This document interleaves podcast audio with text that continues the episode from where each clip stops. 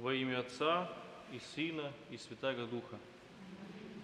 Дорогие братья и сестры, в сегодняшнем евангельском чтении мы слышали повествование о том, как Господь наш Иисус Христос обращается к вопрошающим Ему людям и призывает каждого оставить все и пойти вслед за Ним. А что мы слышим, как один из вопрошающих говорит, что мне нужно погребсти отца моего умершего, отпусти меня, Господи. Другой ссылается на то, что он с радостью пойдет за Иисусом Христом, но только попрощаться бы с родными людьми. И у всех находится хоть малая, но оговорка, почему бы не пойти за Христом вслед за Ним.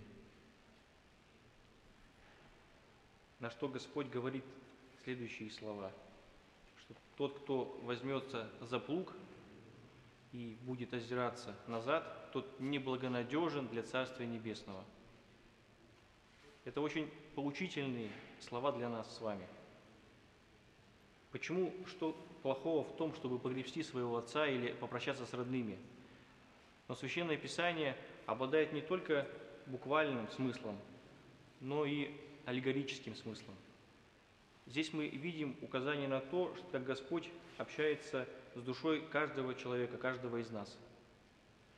Есть святитель Феофан Затворник говорит о том, что э, Господь просит, чтобы каждый человек не прилеплялся к земным вещам, не прилеплялся к тем страстям, которые держат его в рабстве в этой жизни, и чтобы просто бросил их и смело не озираясь, пошел вслед за ним. Библейская история состоит из священного писания Ветхого Завета и священного писания Нового Завета. Две эти больших книги никак не противоречат друг другу, а наоборот представляют собой полноценное сочинение. В Священном Писании Ветхого Завета Господь как бы ведет народ к тому, чтобы принять воплотившегося Господа Спасителя нашего. Интересно, почему же мы, проживая на территории Российской Федерации, все-таки обращаемся к истории еврейского народа? У нас же есть свои обычаи и своя культура, но важно понимать, что на примере иудейского общества и израильского народа Господь показывает жизнь каждого человека, каждого из нас.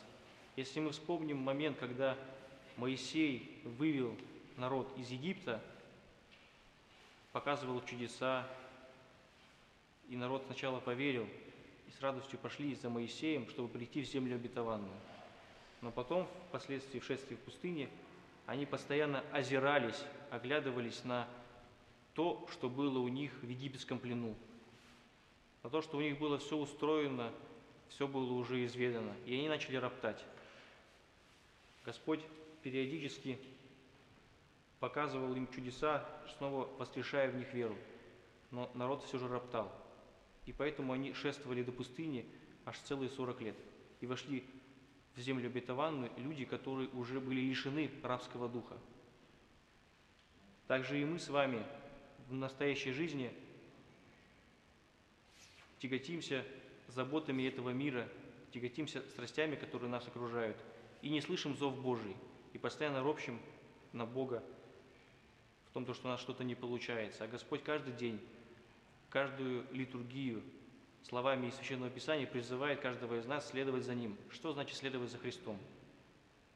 Это значит, что каждый день вносить в себе коррективы, которые будут способны нас изменить изменить в направлении Царства Небесного. Слово «человек» имеет множественные интерпретации в словообразовании, но есть одно понимание этого слова как «чело» – это лоб или передняя часть лица, ну и еще говорят, что это лик, славянский более благозвучно звучит, а век – это как производное от слова «вечность». То есть человек – это лик, обращенный в вечности. И поэтому каждому из нас Господь уже в моменте создания человека определяет смотреть вечность, смотреть только вперед и не оглядываться назад. Поэтому сегодняшний день, дорогие братья и сестры, призываем каждого из нас посмотреть вперед, посмотреть вечность, возложить на Господа все, его, все наши обязанности, все наши трудности, довериться Ему. И как мы читаем в последовании к Христовому причащению, Богу прилепляйтесь, мне благо есть, полагать во Господе, упование, спасение моего. Аминь.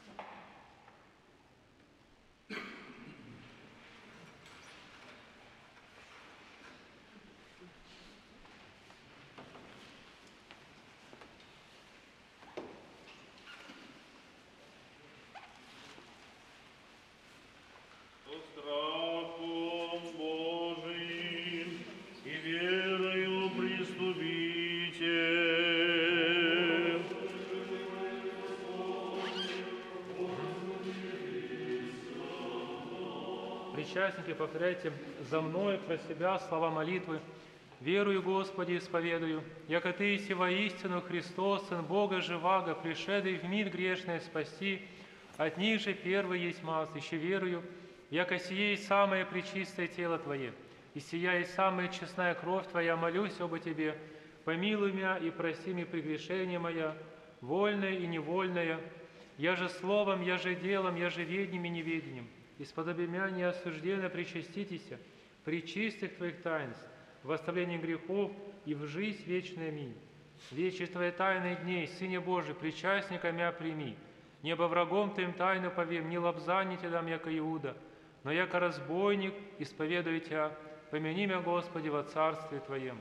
Да не в суд или во осуждение будет мне, причащение святых Твоих тайн, Господи, но во исцеление души и тела. Аминь.